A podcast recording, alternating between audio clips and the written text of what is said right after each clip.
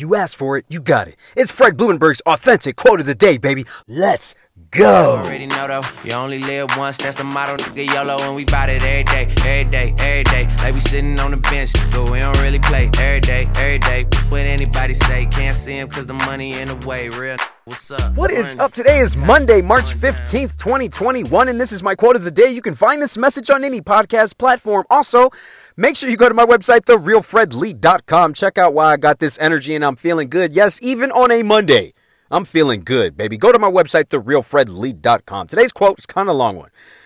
Quote, the one who understands their strengths never worries about their weaknesses. They pay someone to cover their weaknesses. End quote. Now, what I'm talking about really is if you, you know, if and when, I'll, I'll say when, when you become, you know, super rich or just rich or wealthy beyond your own imagination to where you have the freedom to pay someone. Before you get to that point, I'm going to say this. You need to double down on your strengths.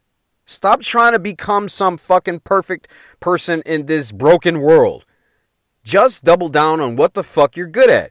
I'm good at bringing energy, being loud, bringing excitement, and just overall being a positive person. That's what I'm good at. You know what I'm bad at? Um, cursing. uh, you know, I can I can get angry really quick. I can let anger go, but when I say angry, I can snap on someone really quick and let it go.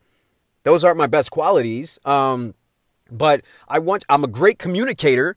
So I want you to know I just double down on what I'm good at. Yes, I know what I'm bad at. I'm not fucking worried about that. And they never tell you this in school. They don't say, "Hey, you have specific qualities that you're good at. Fucking hone that shit." Don't worry about what you're not good at. Everybody has weaknesses. Who fucking cares?